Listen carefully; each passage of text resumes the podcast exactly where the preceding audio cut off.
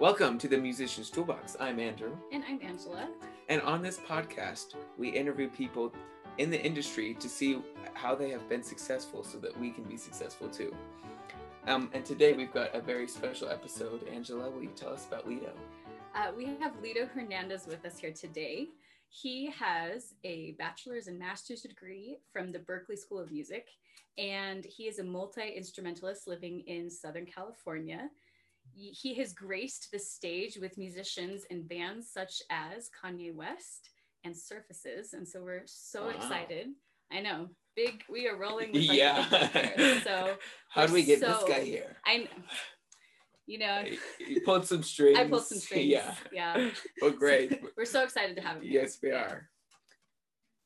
Well, just to start off, will you describe your your musical journey and how you got into what you're doing?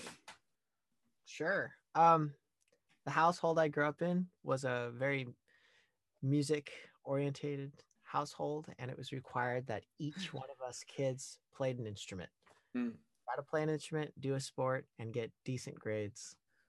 And I, I honestly just chose what everyone else in my family played. So I was like, saxophone on the run of the litter. and yeah, ended up kind of really liking it. then I, I finally practiced one day and I was shocked that like if I practiced I got better. And Well, yeah. And wasn't the so my teacher told us a bit of information. I totally heard it wrong. Thought I had to learn all 12 keys, like major scales by the next day, or else we'd be dropped out of like school entirely. Oh my I went home gosh. and I practiced for six hours and I came back and was like ready for it. And he just laughed because it wasn't due till the end of the year and he just wanted us to learn one scale. Okay, what year in school were you when that happened? That was a seventh grade junior high. Wow. Wow. So as a seventh grader, you went from not knowing any of the scales to knowing the circle of fifths and everything in one It- night. In major, yeah. And then from there, I was like, well, can I keep up this like six hour thing? So for like the next like three to four years, I was doing like six hours a day. Holy cow. Yeah, and that like jumped me up into the college bands and um they were so sweet in directing me and guiding me. And then I started like competing. I really liked it cuz all the people you got to I got to meet and um then somehow like magically got into college. Didn't think that was going to happen. Uh but they accepted me on a full ride, which can't deny that. So that's funny how you thought you weren't going to get in college and then you just happened to get a full ride. I mean, yeah, Yeah. like what six that they offer for all becoming freshmen. You know, no big. yeah. Well, it's I don't think I'll go college. I don't think anyone will want me. I knew I could get in, but like funding the at the time it was fifty three thousand a year. yeah. I was like, yeah, that's not that's not sensible. Yeah. Um Yeah, they accepted me. Whew. And from there it was like, okay, I feel like I'm supposed to be doing this. It's a A good- big set. Yeah, a good friend of mine named Edmar Colón. He looked at me one day in college and was just like, "Hey man, you love music. You need to stop acting like you don't." and that resonated hard with me.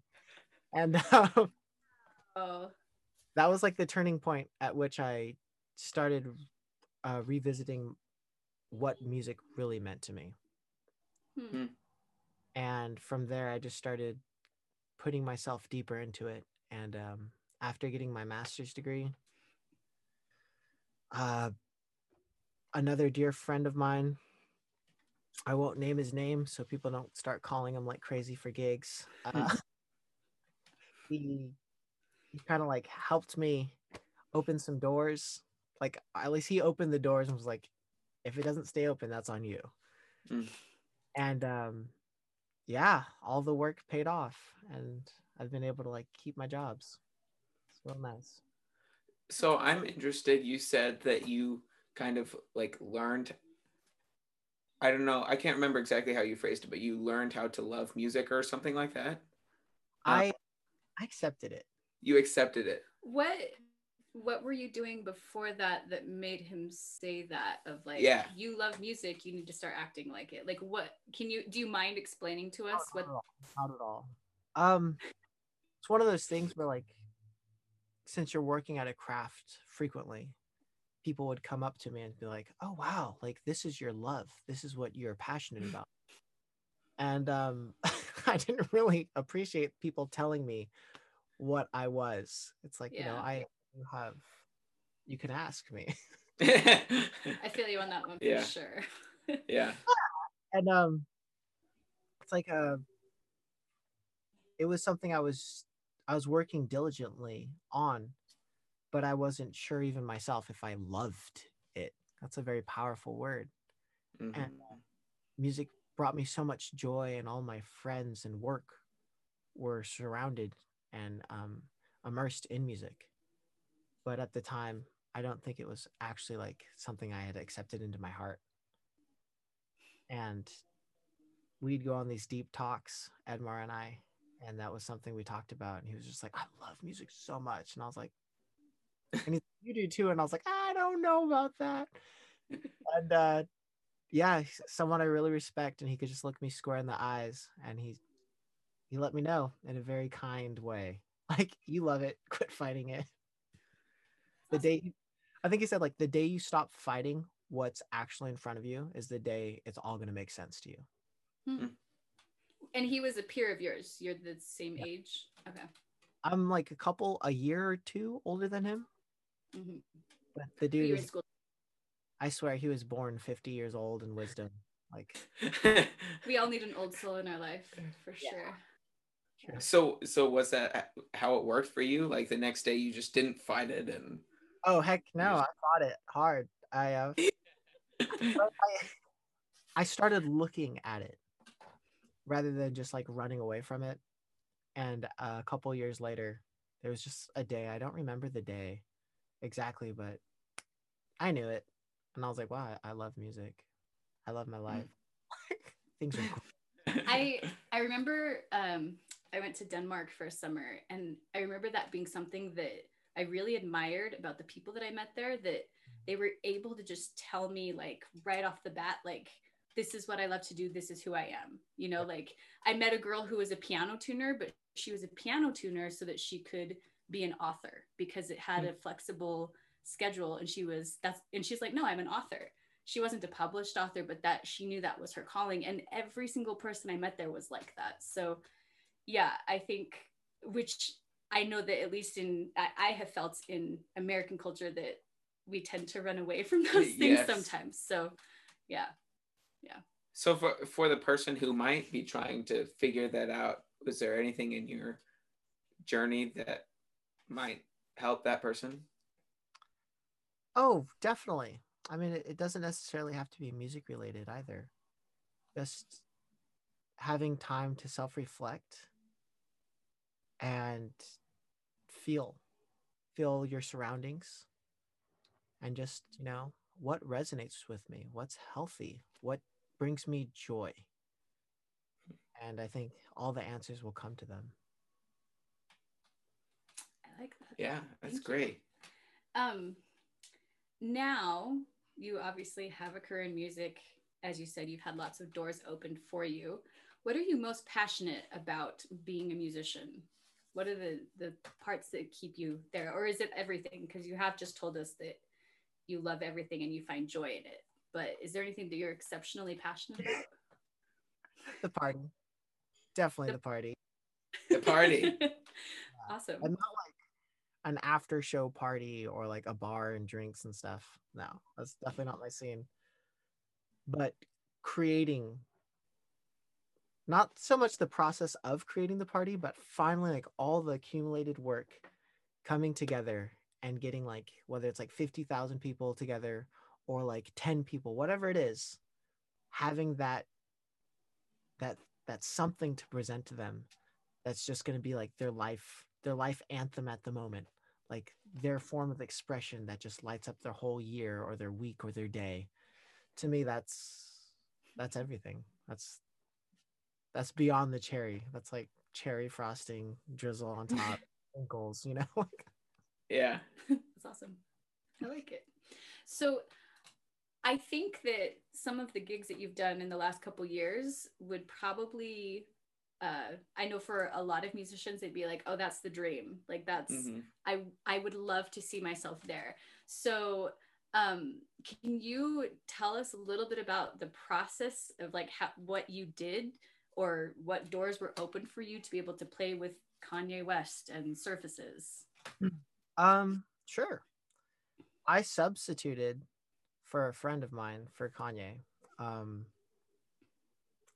and it was on flute of all instruments. And if you know me, I like kill it on sax, and I can easily be like, "Yeah, give me sax parts, and I'll, I'll nail them." But flute definitely had me like, "Oh my gosh!" Like I have to wipe the dust off and start shedding. You know, like here we go um, especially because one of the f- flautists in the group is an amazing flautist like hands down she's the beyond the whatever i am for saxophone she's like that and beyond for flute so like whoa. Um but uh yeah for that it was just like okay you're gonna sit in for me for a couple weeks. And it turned out that um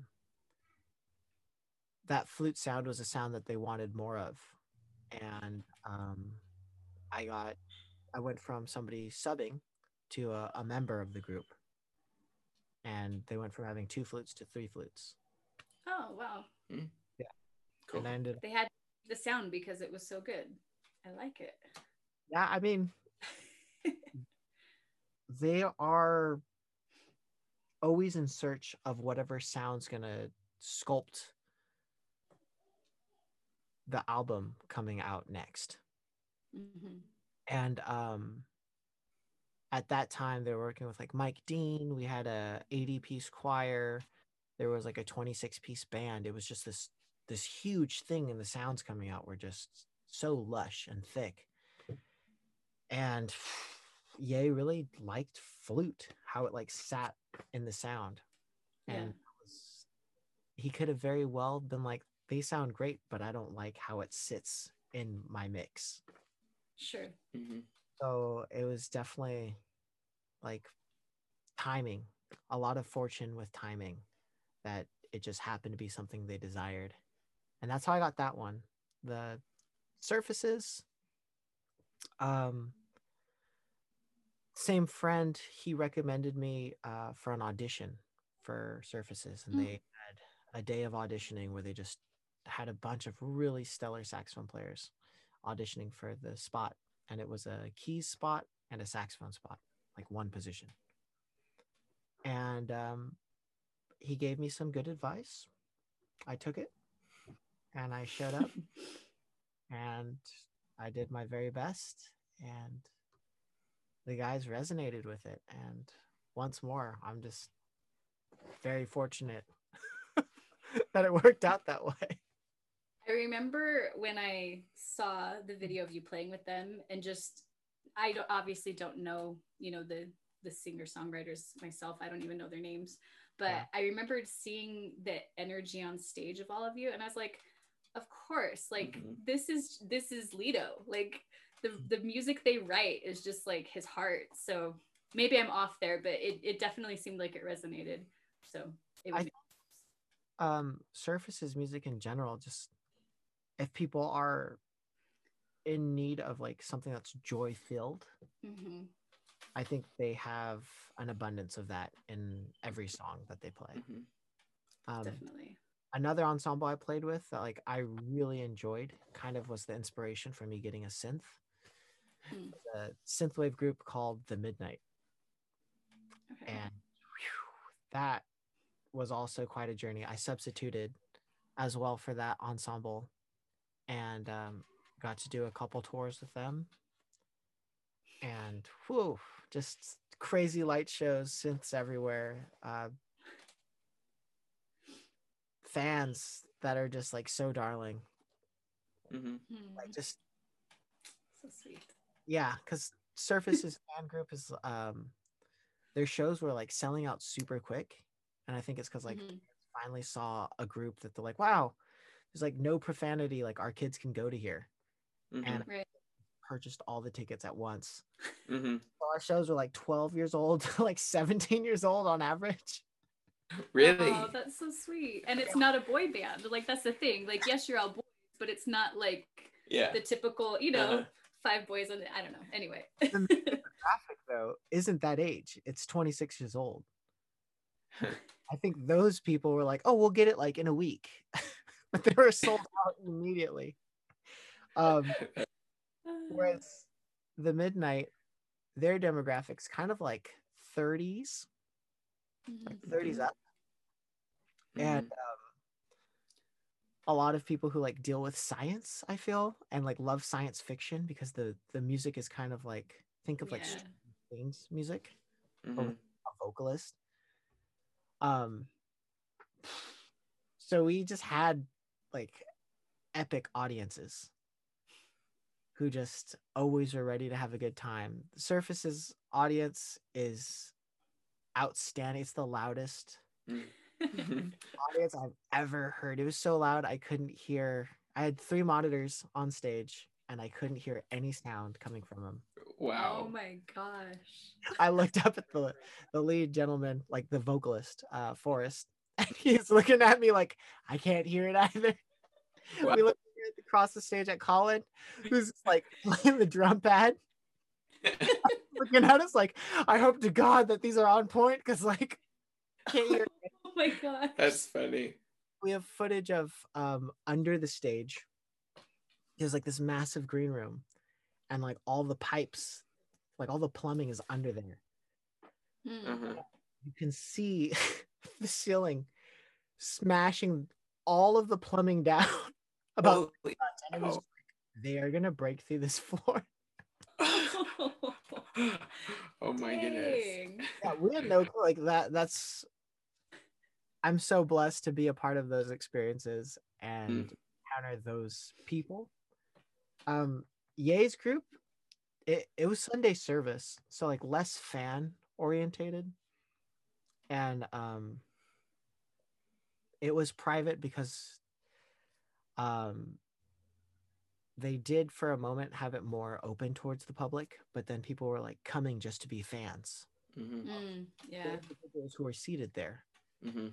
and this was a spot to be like vulnerable and um like be spiritual and have your moment with like god and that's not fandom that's that's Yeah. not so then it became more exclusive and when we did when it was open to the public it was like we were on a hill everyone was down here which is great and an experience all of its own um Mhm. not the same as like being able to go in a crowd and like touch people and high five Thank you. Mhm. Sure. in two- 2020 Mhm. uh Yeah. that it was 50,000 people there for uh, Coachella and Wow. it was definitely an ex- like a a heartfelt experience i feel Mhm. That's really cool. That's that's interesting to hear like the audience or how how the per, the perceived audience of surfaces was different than the audience that actually came. Um, I had this funny when we were talking about who to have on the podcast. Um, Angela showed really me funny. you, and I was like, "Oh, I've heard this song," and the reason why I found it was because it was Sunday and I needed some church music to listen to. And so I just went on Apple Music and put in Sunday, and then Surfaces came. So and so I, I listened to it. I was like, oh, yeah, this is my church music. so I just, I think that that uh, is just funny how you have an age range of people coming and yeah, so fun. Um, when you're playing with Kanye, um, that's like every Sunday, right? yeah it was every sunday And obviously, all of these things are not happening right now because of COVID. Mhm. Um, is there going to be a return of the Sunday services? Have you heard anything about that or? Sunday service is back in action. Um, they are doing a more uh, condensed version, so it's like choir, and I think like two keys at the moment. Okay. And um, yeah, they were what last month? I think they were in like Alabama or Georgia, like in a marsh, Hmm, having Sunday service. is pretty like it's pretty magical looking actually. Um, That's awesome. yeah. Uh, then after that, I think they were in Wyoming at Ye's ranch having. Sunday. Huh. Cool. Yeah. So that kind of leads into another question of, you know, for a lot of freelance musicians, um, our livelihood has disappeared because of COVID and lack of being able to, you know, play your instrument in a public place with large amounts of people. So have you been doing anything to grow and adapt? Are you just using this as a time to work on your skills and uh, try to make more connections or what, what have you been doing during this time? You know, I've been pretty productive. Um, the time wasn't too shocking for me because, as you guys might know, or whoever's watching this, being a musician, like on your way towards your career, there's like a time when there's not a lot of paid work available. Mhm. And so it's like, okay, how do we cope with that emotionally? I had already gone through all of those feelings. Mm. Mhm. Um, I am so fortunate to have had the work I had because it's been able to fund and support the lifestyle I have now, even through Rona and um, COVID time. what, what do you call this? I don't know in a couple of years when the history books come out. I know it. It's Yeah. fine. Um, but I had started the build on my studio, this room I'm in right now. Um, last year, February of last year, and that's right when I got called for Ye's band. So I've been trying to finish it for the last year and a half, and I took this this downtime to to finish everything off, get everything dialed in, so that I could start um, like my production journey and start Mhm. learning how to like do modular synthesis and learn more about my DAW, work with lighting and filming and like, do I want to start a vlog? Things like that um, Mhm. that have been on my checklist, but they were kind of down the road, like things I was looking at for 2021. And I was like, Yeah. okay, we're just going to flip those. And so now when we Mhm. start touring potentially in 2021, they'll already be in place and we could just have a blast. awesome.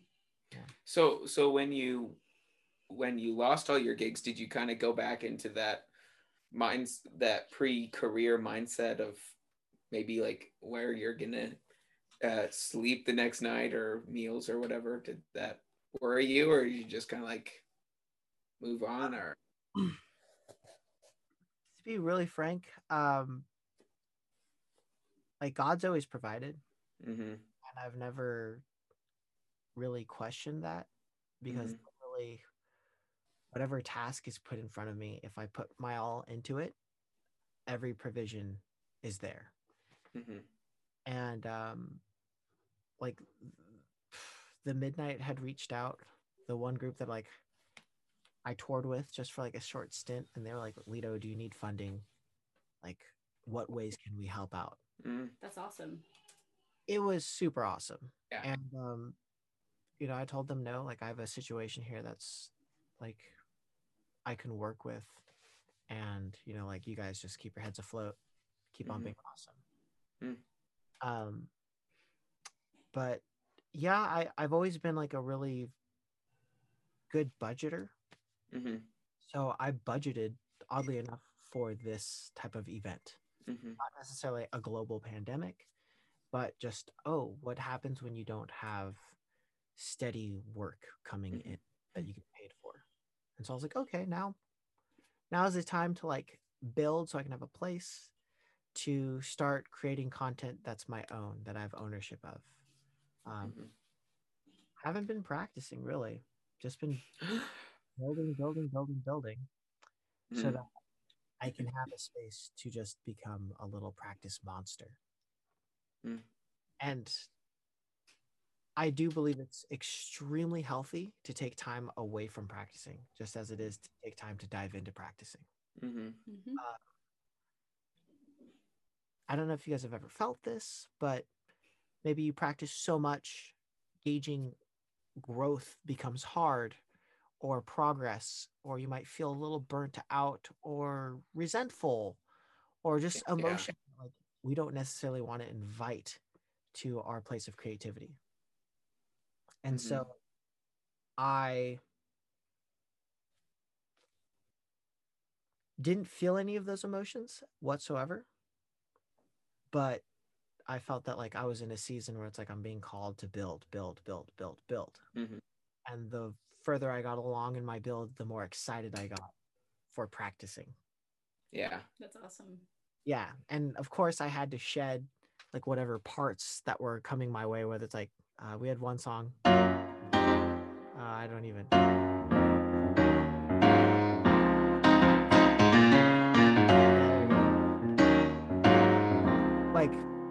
Getting those under my fingers and whatever key the vocalist wants, like I, those are things that I would have to sh- shed, Mhm. um, but I wouldn't really call that practicing.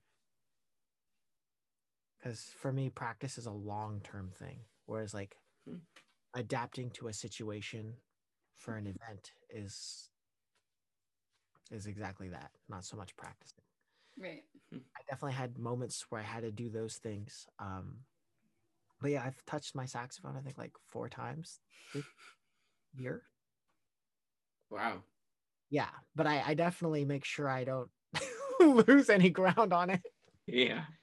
I mean, was your master's degree? I know your bachelor's was emphasis in saxophone. Your master's degree as well? They were both performance based. Yeah. Um, and the instrument that I was performing on was saxophone for both. Mhm. Okay. So, I mean, my master's degree, I would wake up at like eight o'clock, get to school at nine o'clock, hopefully. Um, it's kind of rough, even though it was right across across the street from my where I lived. Oh. But I'd go nine a.m. till two a.m. and Wow. did, like two classes a day, or like one, and then the rest would be spent practicing. Hmm. And then I'd get home, and I'd work until like three a.m., three thirty a.m. Go to sleep, and then repeat that for a year. Holy cow. Um, so I put in a lot of time getting familiar on that instrument. And then like prior to that, when I was in my undergrad, it was very similar hours, except I was probably I'd start practice at like 10 p.m. and go into like 4 a.m.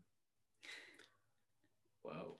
and then like wake up whenever I had class, like five minutes, run downstairs because I lived above my classes. Mhm. um, in the dorms the whole time. So I just run in my pajamas, get to class, do all the work. Um, yeah, so there's like a long history of me just intensely practicing and having a moment where I can just step away and not be a practitioner, but just be like a human living, feeling, connecting. Um, I think is very important.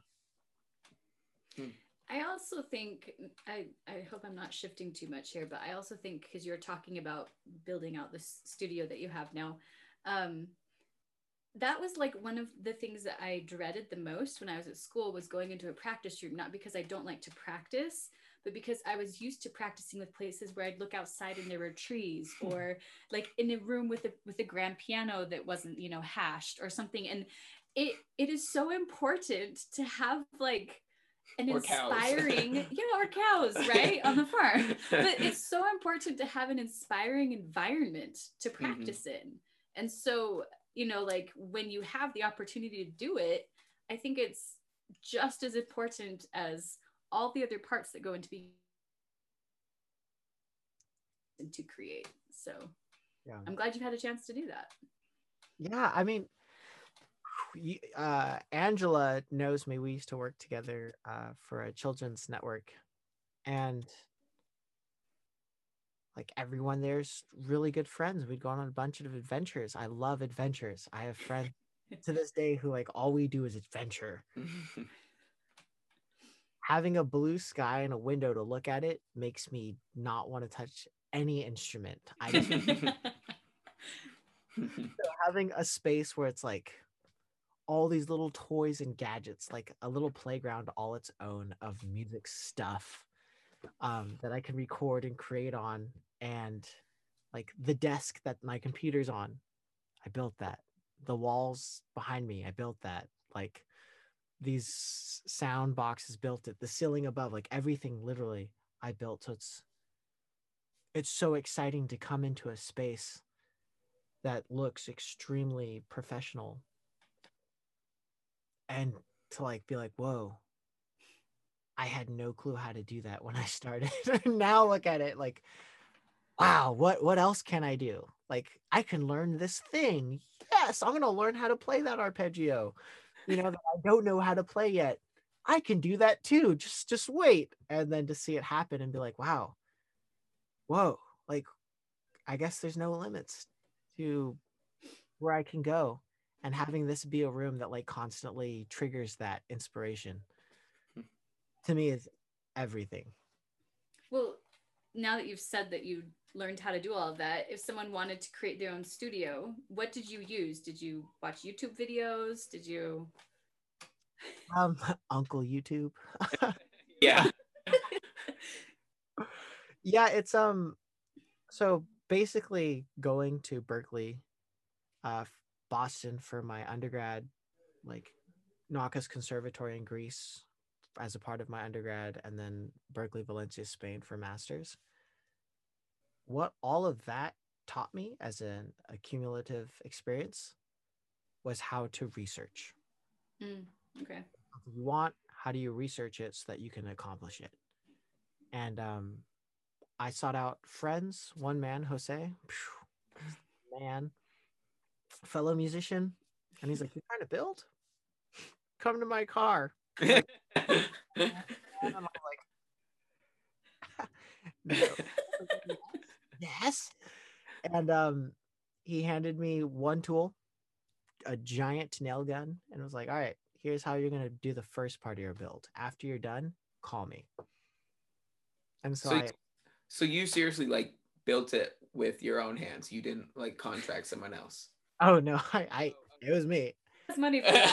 Come on. well, I mean, he plays with Kanye. I wasn't sure. I mean, Um, I. this is before I started working with Kanye. Yeah, this was this was before the Kanye gig.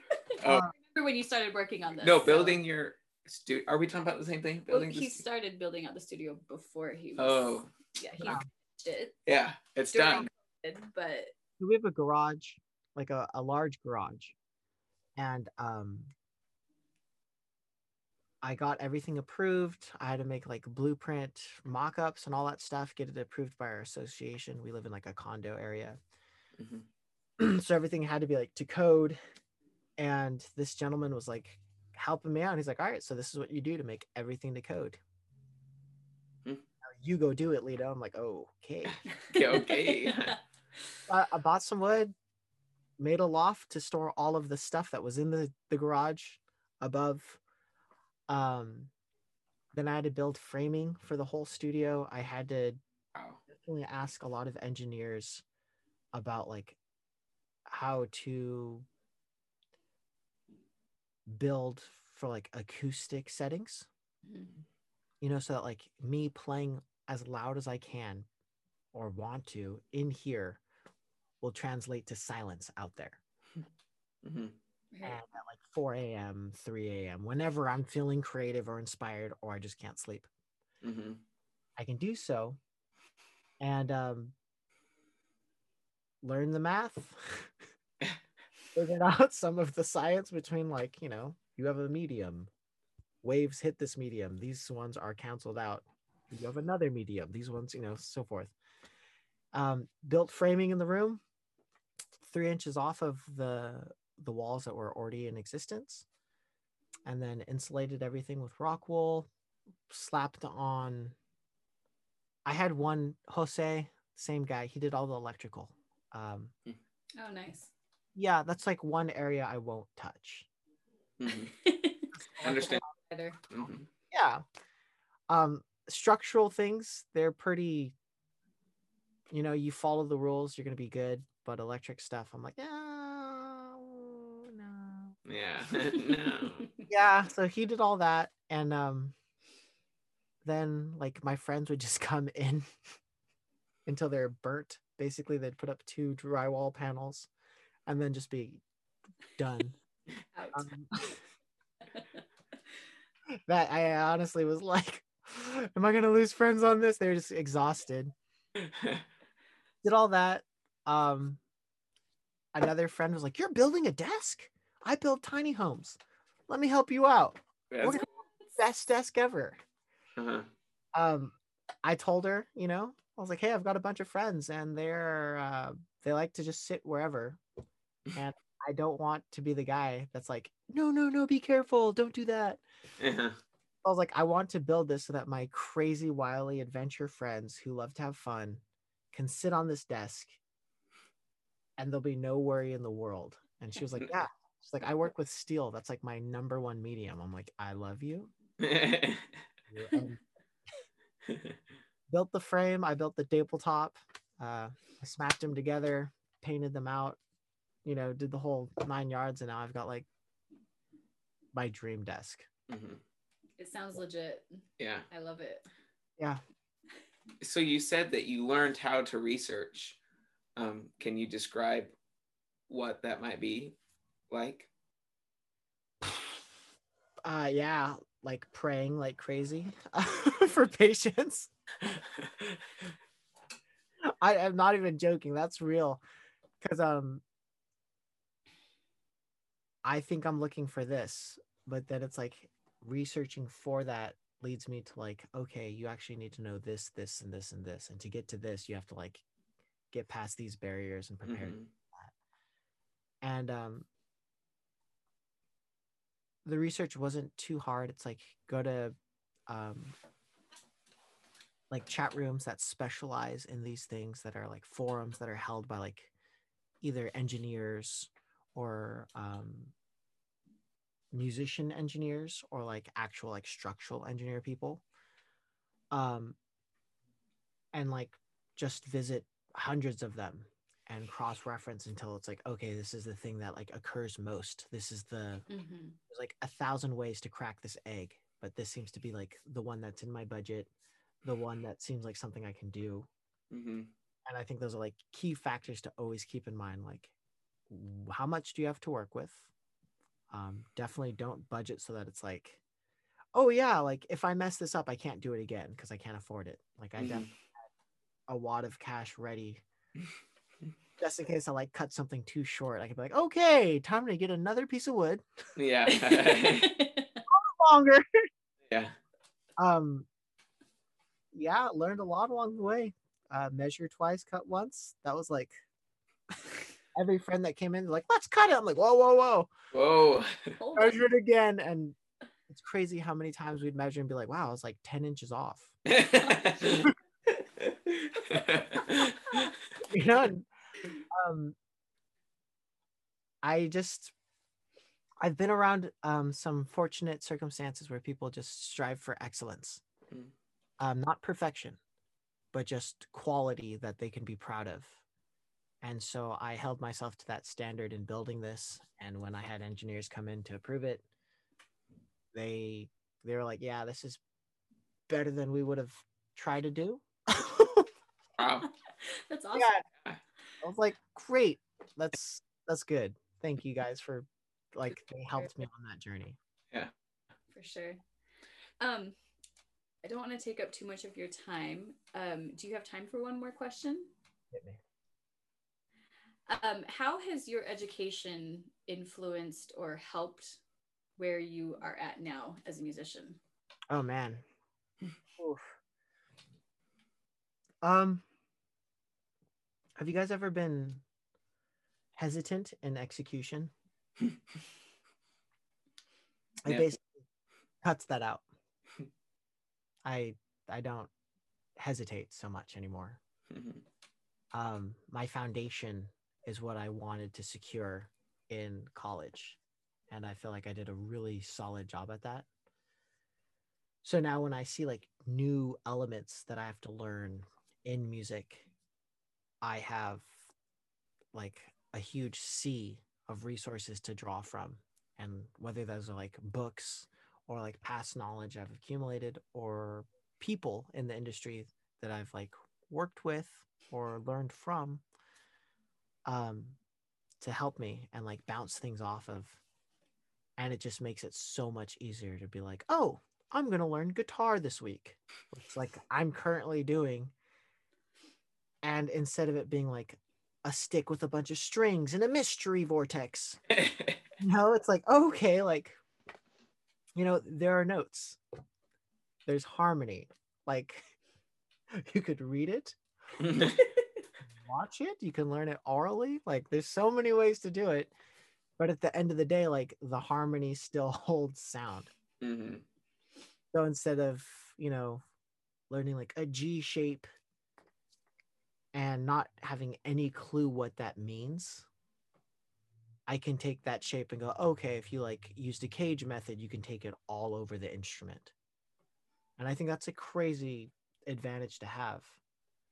Um versus Right. something like has no clue what relationship that g shape has to like a g minor shape mm-hmm. and the different voicings that you could have with that and like oh how come this one seems like you know but then this one has like like more levity to it or why this one has like even more levity to it or if i take the same shape but just change the root you know now it feels like we're about to go somewhere. Uh you know you know it's like those are all things that have already been solved. And so now instead of having to solve like a b c d e f g i can just look at like okay how do i get my fingers to move correctly Uh-huh. Didn't you tell me that the first instrument you wanted to play was the cello? Am I remembering that wrong? it was one of the first instruments i played Yeah, you said it didn't go very well, right? Huh? I thought you said it didn't go very well, so I'm just I'm laughing now because you had a guitar, but maybe I'm remembering that wrong. no no no i uh seventh seventh grade was one heck of a year actually it was eighth grade um i joined orchestra and i played cello.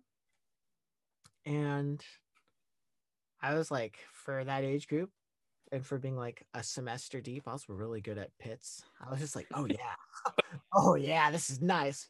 Get a bow in my hand and i was like oh no.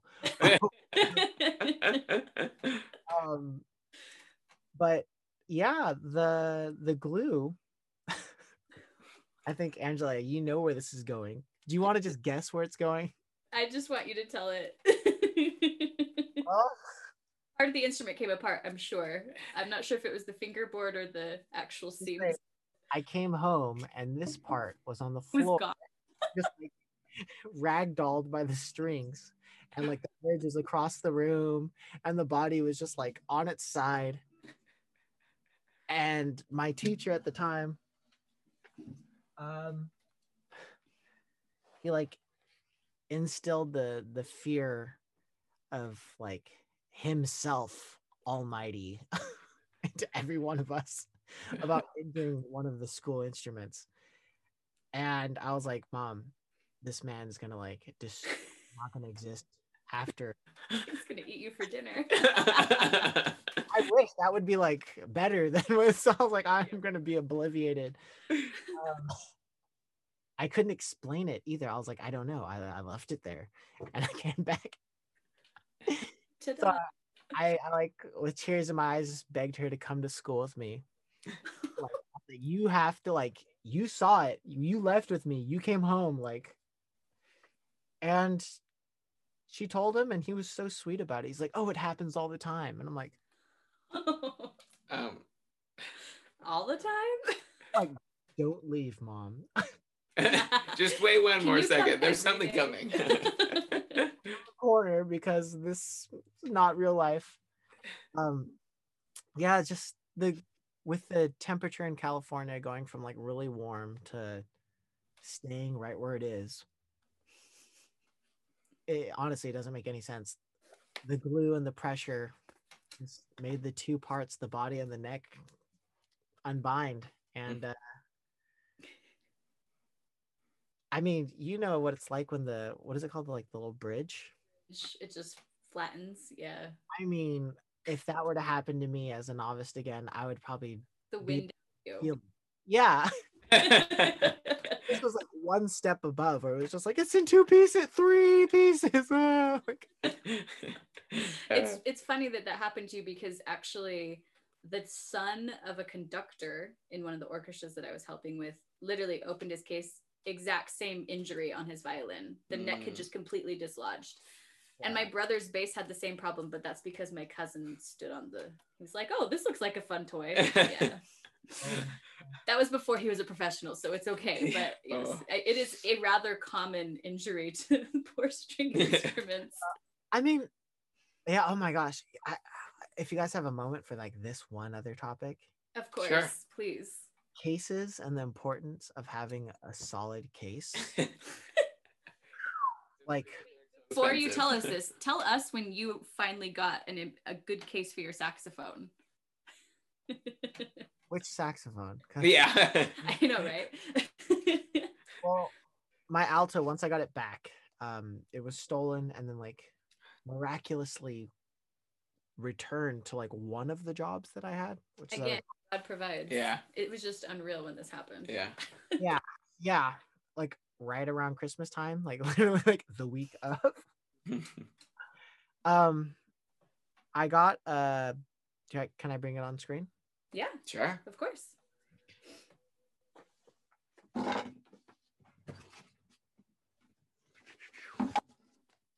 All right, I got this case uh from the Boston Sax Shop. Mhm. and this is their ambassador series looks really good it's lightweight has straps Cool. Sure. yeah it's durable From the case Mhm. I remember seeing you with. very nice a box which a lot of people have like those are horrible your horn will get really jacked up in that um these form fitting cases and that's what i needed form fitting because then things don't move around they don't get squished um Too, isn't it? Huh? It's harder as well, isn't it? Like it's a hard case. this one is a hard case it's primarily made from wood um really rad case quite affordable um Hashtag ad. i mean they still cost a lot of money yeah. Yeah. Of course. but um this is like definitely a high end case that is really affordable for what it is i got that um last year right before touring with the midnight during like april of this year i got this case this is a manning custom case Mm. uh it's like It looks like it's uh, carbon fiber, is it? it is carbon fiber Mm. That's what And I've got for Viola. Its price tag is way more than that guy down there yep. like five four five times as much Wow. but a huge difference being uh, the gentleman who makes this case he um he guarantees its quality forever like until he can't do it anymore so like let's say one of my latches breaks he'll fix it for free Nice. Cool.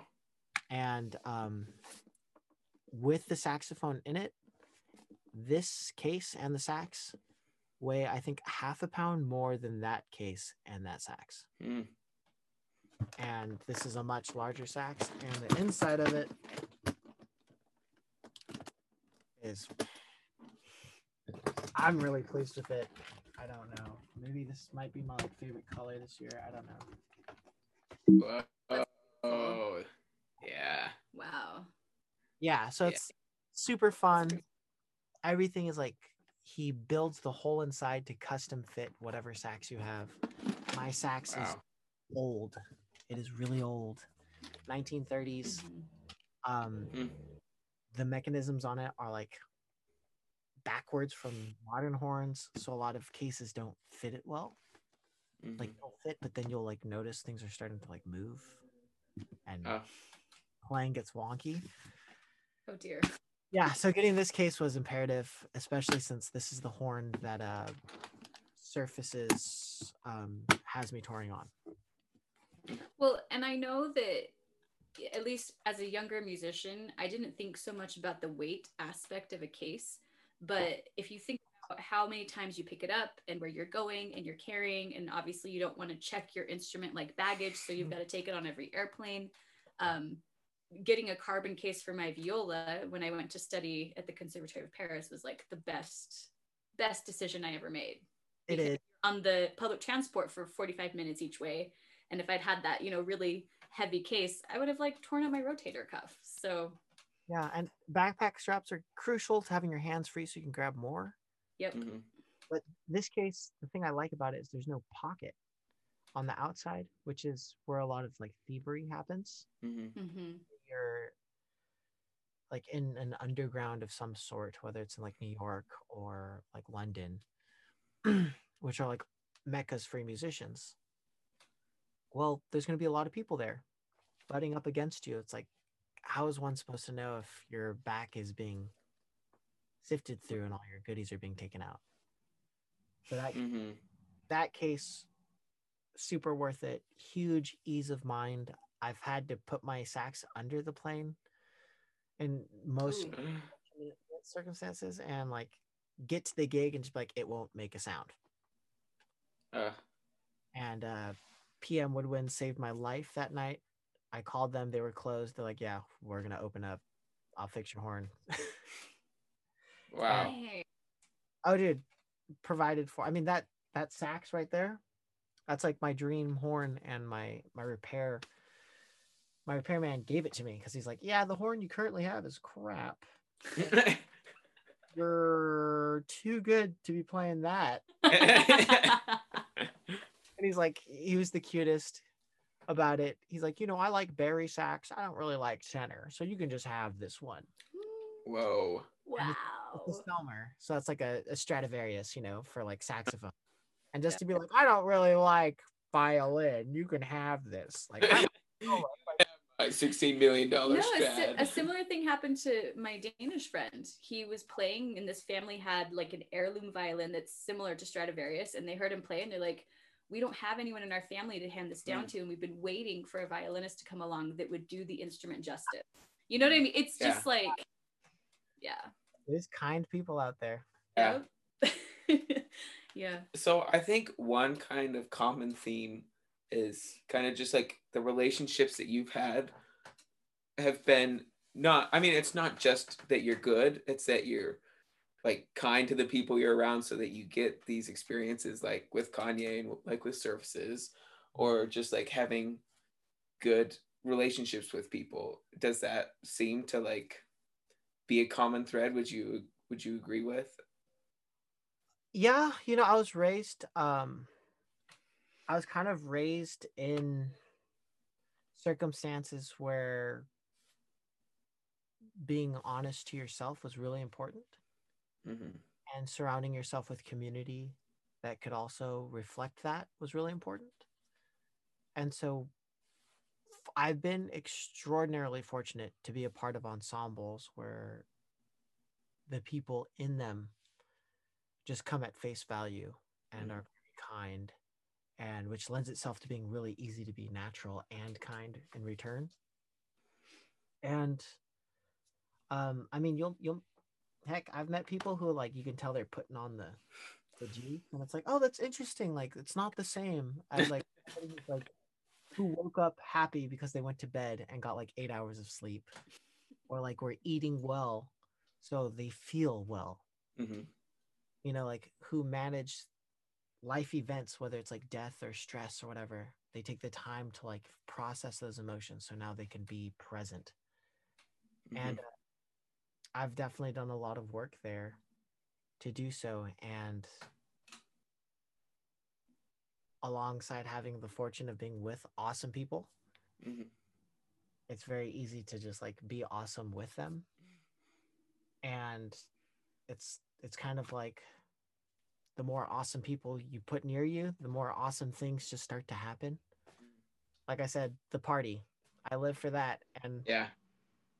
a lot of these people, they're like, oh, we love the party, or like, we want to know how you got to the party, or like, we want to be a part of the party. And, or like, hey, we want you to be a part of our party. And there's a reason why so many anthems are like, where my party people at? Yeah. right.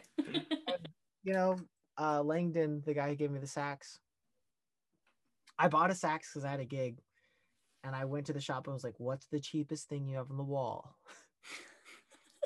they looked at a horn. Didn't even have a price tag. I played every horn. I was like, "I'll get that guy." It turned out to be two hundred dollars. they themselves couldn't even explain it. They're like, "Yeah, like it's what it says," but I'm like, "Well, if you guys want to raise the price, do it." But you know but um yeah it wasn't the best party instrument not gonna lie you guys. So um this sweet man who like repairs horns who like encourages people to have awesome moments gave me that thing and he's like yeah i know you're just gonna be like creating the best of times with it. Hmm. and because it's in my nature to to make these awesome happy joy filled times where people can express and feel emotions whether it's like weeping or like shouting with joy it just seems like the path before me and behind me has been like filled just filled relentlessly filled with like kindness and good things That's awesome. Yeah. Um, in closing, is there anything else that we haven't touched on that you think is something that you have learned that would be a tool for a musician that they could put in their toolbox that we haven't already spoken about? Wow. Oh, yeah, for sure. I was thinking about this earlier today. if somebody is taking on a teacher, whether it's like a YouTube teacher or like a physical person you're paying to tell you what to do, um, or if it's a friend, whatever the circumstances, if it's an agreed upon, this is a teacher and I'm going to be their student type of situation. Um, I think the most important part of that relationship is just surrendering fully to the information that person has to offer and just becoming a, a real disciple of that information. Um, whatever one has that they want to yield out of it, it will come when that happens. And I definitely had a moment where I struggled to take on a teacher. I thought the guy was amazing, but for some reason, when I'd sit in the lesson, I was just like, ah, I feel myself like fighting the knowledge. Mm.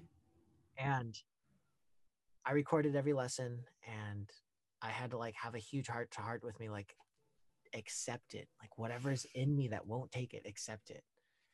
And the moment I just started drinking in his information, my musicianship went way up. My like kindness went way up.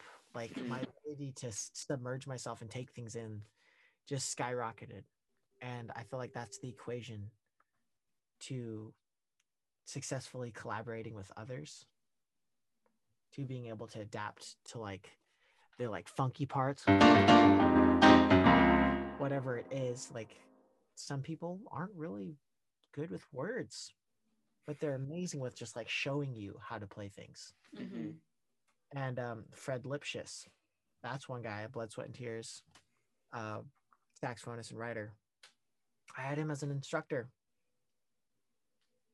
I'd ask him a question. He'd be like, "Oh yeah, yeah, yeah," like blast it on piano and be like, "All right, what's next?" oh my god. Alrighty. I would say his gift wasn't really in words, but he definitely brought it to the table. And I was like, okay, as a student, what do I have to do to like really assimilate this information? Yeah. Hmm. I love that aspect of just like humility and just kind of accepting it and working it in. Yeah, I, It's it's better for both parties. Yeah. Having, you know, you've been a teacher, I've been a teacher, and it is challenging for everybody when Mhm. that doesn't happen. So yeah. oh, totally. And like, we all have goals. Yeah. Like, almost every single person I've ever met who's touched an instrument wants to be like the next greatest thing in their lives that they've ever heard on that instrument. That's Mm. yeah, piano. Oh, shh, you know, and instantly you can see them sing like their hero in their eyes, but with like their face on that guy's face. yeah. Yeah. And it's like, well, the path to that level of success isn't like this. Mhm. maybe in the like if you zoom out really far it looks like that but really it's like oh oh oh oh weird okay oh yeah yes. over here and um besides performing i specialize in helping people achieve their goals musically Hmm. and it really helps to have somebody like when i learn or when they learn it really helps all of us to have somebody who can just say like this is what you need to do to get from point a to point b even though like the goal might be like i want to get to point like lambda x z y 3 4 4 it's like yeah but first you got to just connect the little dots. And um at the end of the day we just really have to like commit to like okay all of this doesn't matter. I'm just trying to get from a to b. Once i nail that and own it then i get from b to c. And one day hopefully soon lambda zyx321 like we'll be there That's great. Well, thank you so much. We we appreciate it. Thank you so much for your time. Yeah. I've learned a lot.